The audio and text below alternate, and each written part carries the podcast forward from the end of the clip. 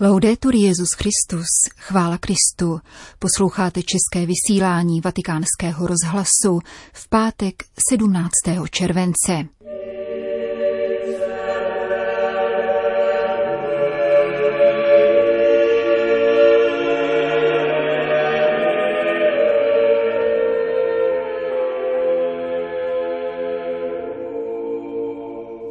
Caritas Internationalis při webové tiskové konferenci představila výroční zprávu o činnosti za minulý rok a vyzvala ke zrušení protisyrských sankcí. Zemřel polský kardinál Zenon Grocholevský. 150. výročí vyhlášení dogmatu o neomylnosti římského biskupa. O tomto charizmatu neomylnosti církve uslyšíte v druhé části našeho dnešního pořadu, kterým provází Jana Gruberová.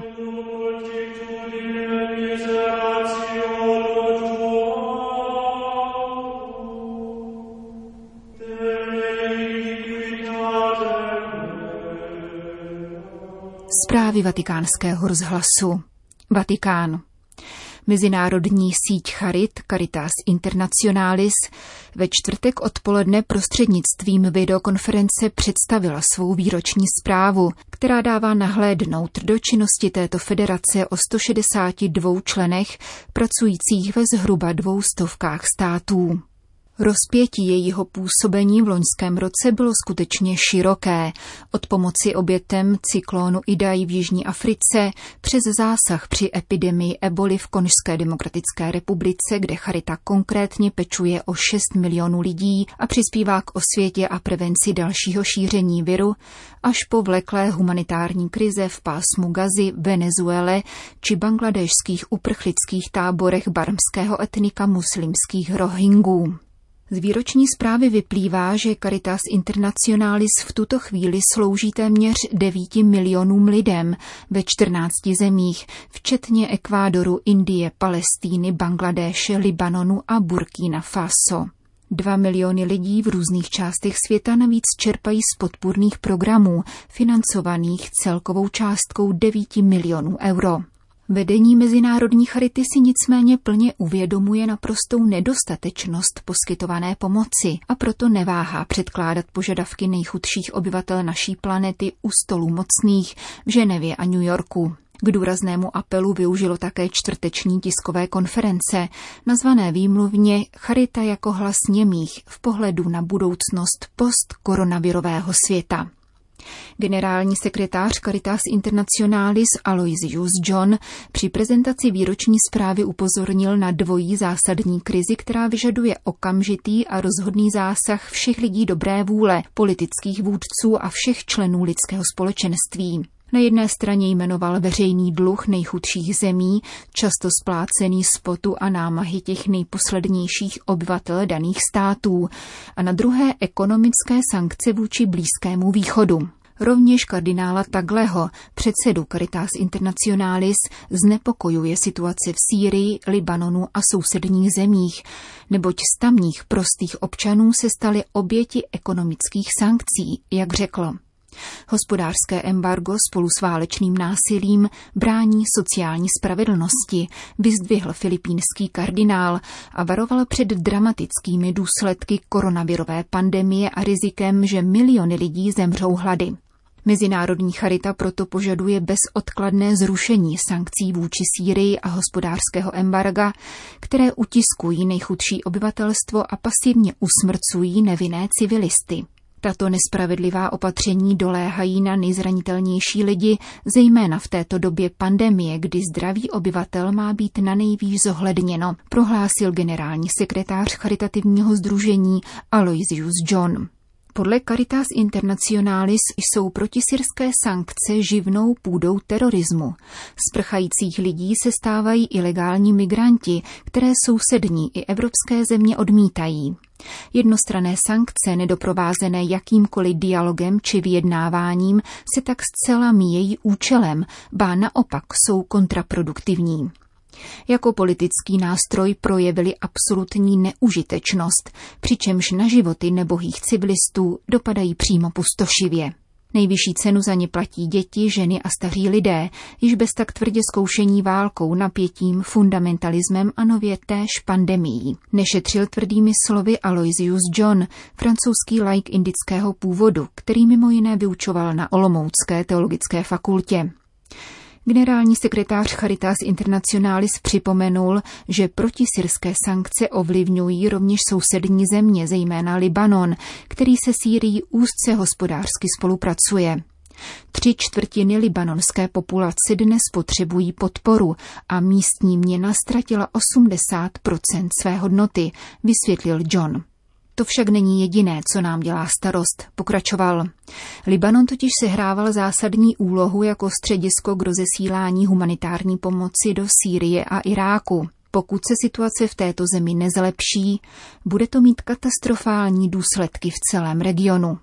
Nehledě na to, že už Jan Pavel II. na Libanon pohlížel jako na vzor vyváženosti pro celý Blízký východ a zemi, která vysílá poselství svobody a pluralismu. Na tiskové konferenci vystoupili rovněž zástupci libanonské charity, kteří konkrétně vykreslili pochmurný obraz ekonomického a sociálního ochuzování. Existují lidé, kteří prodávají šaty a boty, aby si mohli koupit jídlo, informovala generální ředitelka Charity z Libanonu. Kardinál takhle z toho důvodu doporučil rovněž emotivní a psychologickou pomoc, aby se zabránilo rostoucímu zoufalství a napětí, které obyvatelstvo následně podněcuje k násilí.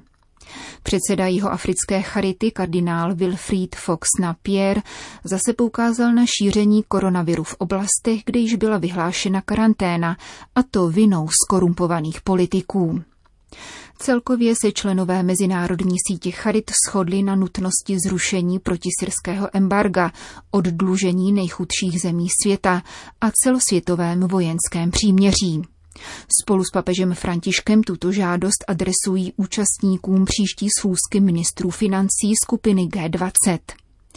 V tuto chvíli je mimořádně důležité, abychom lidstvu, které se konfrontuje s celosvětovou zdravotnickou krizí, dodali naději do budoucnosti, uzavřel kardinál Tagle, který kromě Charitas Internationalis předsedá rovněž kongregaci pro evangelizaci národů. Papež František prohlásil, že stojíme před novým začátkem. Svět nemůže a nesmí pokračovat tak, jako dosud, zdůraznil filipínský kardinál.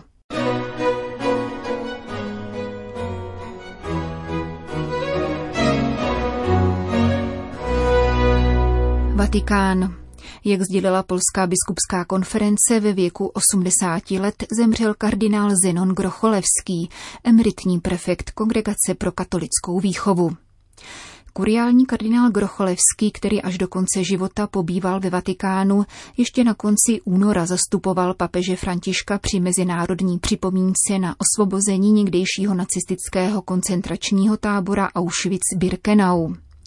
Tento vynikající církevní právník při studiích na Římské univerzitě Gregoriána pastoračně působil v Polsku, Itálii a Německu a poté vyučoval na různých papežských univerzitách.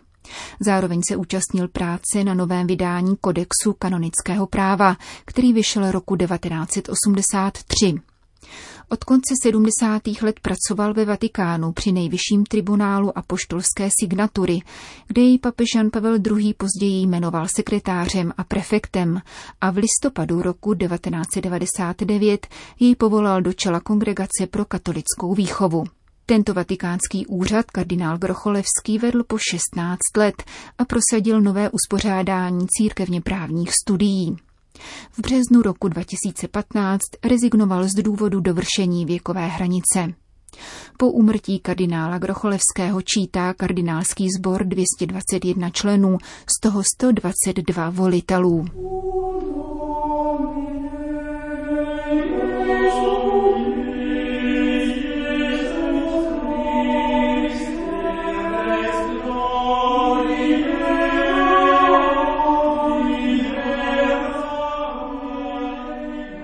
Po dlouhých debatách schválil první vatikánský koncil dogma o papežském primátu ve všeobecné církvi a neomilnosti papežského magistéria, je-li ohlašováno ex katedra. Psalo se 18. července 1870.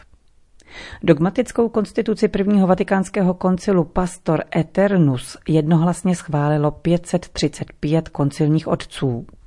Hlasování předcházely dlouhé, smělé a bouřlivé diskuse, jak řekl Pavel VI. při jedné generální audienci, kdy se vracel k oné dějinné chvíli jako k dramatické kapitole života církve, jež však proto není méně jasná a definitivní. 83 otců koncilu se hlasování nezúčastnilo.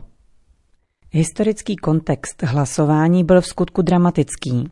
Ke schválení obou dogmat došlo v poslední den prvního vatikánského koncilu, pozastaveného v důsledku francouzsko-pruské války, která vypukla 19. července 1870 a posléze odloženého na neurčito po obsazení Říma italskými oddíly 20.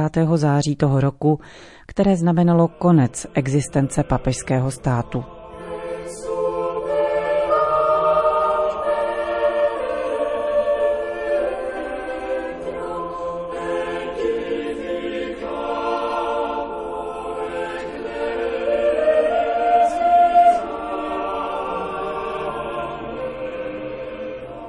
Konstituce Pastor Eternus našla střední cestu mezi názory účastníků koncilu.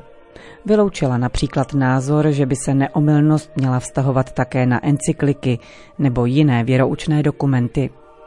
Přesto spory o definici dogmatu vedly skupinu oponentů ke schizmatu, z něhož vzešla starokatolická církev. V dokumentu ohlašujícím dogma o primátu papež Pius IX. připomíná nejprve Ježíšovu modlitbu za jednotu učedníků, aby všichni byli jedno. Petr a jeho nástupci jsou nadčasovým principem a viditelným základem jednoty církve, řekl tehdy. Ve chvíli, kdy se světským zrakem viditelné symboly papežského státu hroutily jeden po druhém, odkazuje definice primátu k duchovnímu významu papežství těmito slovy. Papežský primát zakládá také výsadní moc papežského magistéria, uděleného Petrovi a jeho nástupcům pro spásu všech lidí, zdůraznil dále papež Pius IX. s odvoláním na trvalou tradici církve. Citujeme dále. Papežská neomylnost je tedy definována velmi úzce. Není dána Petrovu nástupci co by soukromé osobě, nýbrž pouze tehdy, kdy jedná jako pastýř a učitel všech křesťanů, a tedy kdy nejedná za sebe, nýbrž ze své nejvyšší apoštolské autority a podporován boží mocí přislíbenou Petrovi. A navíc pouze ve věci víry a mravů a s jasným úmyslem definovat určitou pravdu, vyžadující přijetí všemi křesťany. Jak to rekapituloval Jan Pavel II., když se při jedné ze svých generálních audiencí vracel k základním kamenům tohoto dogmatu. Této mimořádné možnosti využil například papež Pius XII. při ohlášení dogmatu o na nebevzetí Panny Marie. Mnoho papežů k ní však nikdy nepřistoupilo. Papež Pavel VI. v roce 1969 poukázal na komplementárnost obou vatikánských koncilů, jakkoliv se také v mnoha ohledech liší. Papežské výsady spečetěné na prvním vatikánském koncilu byly na druhém sněmu vstaženy na celý boží lid prostřednictvím konceptu kolegiality a společenství a zaměření na jednotu církve, která má v Petrovi viditelný referenční bod, se rozvíjí směrem k ekumenickému dialogu. Jan Pavel II. v encyklice Ut unum sint proto vybízí křesťanské komunity k hledání nové formy primátu – jako všemi uznávané služby lásky. A papež František v Evangelii Gaudium mluví o konverzi papežství a o významu konkrétního přínosu jednotlivých biskupských konferencí pro život církve a kriticky se vyjadřuje o přílišné centralizaci, která nepřeje misionářskému dynamismu.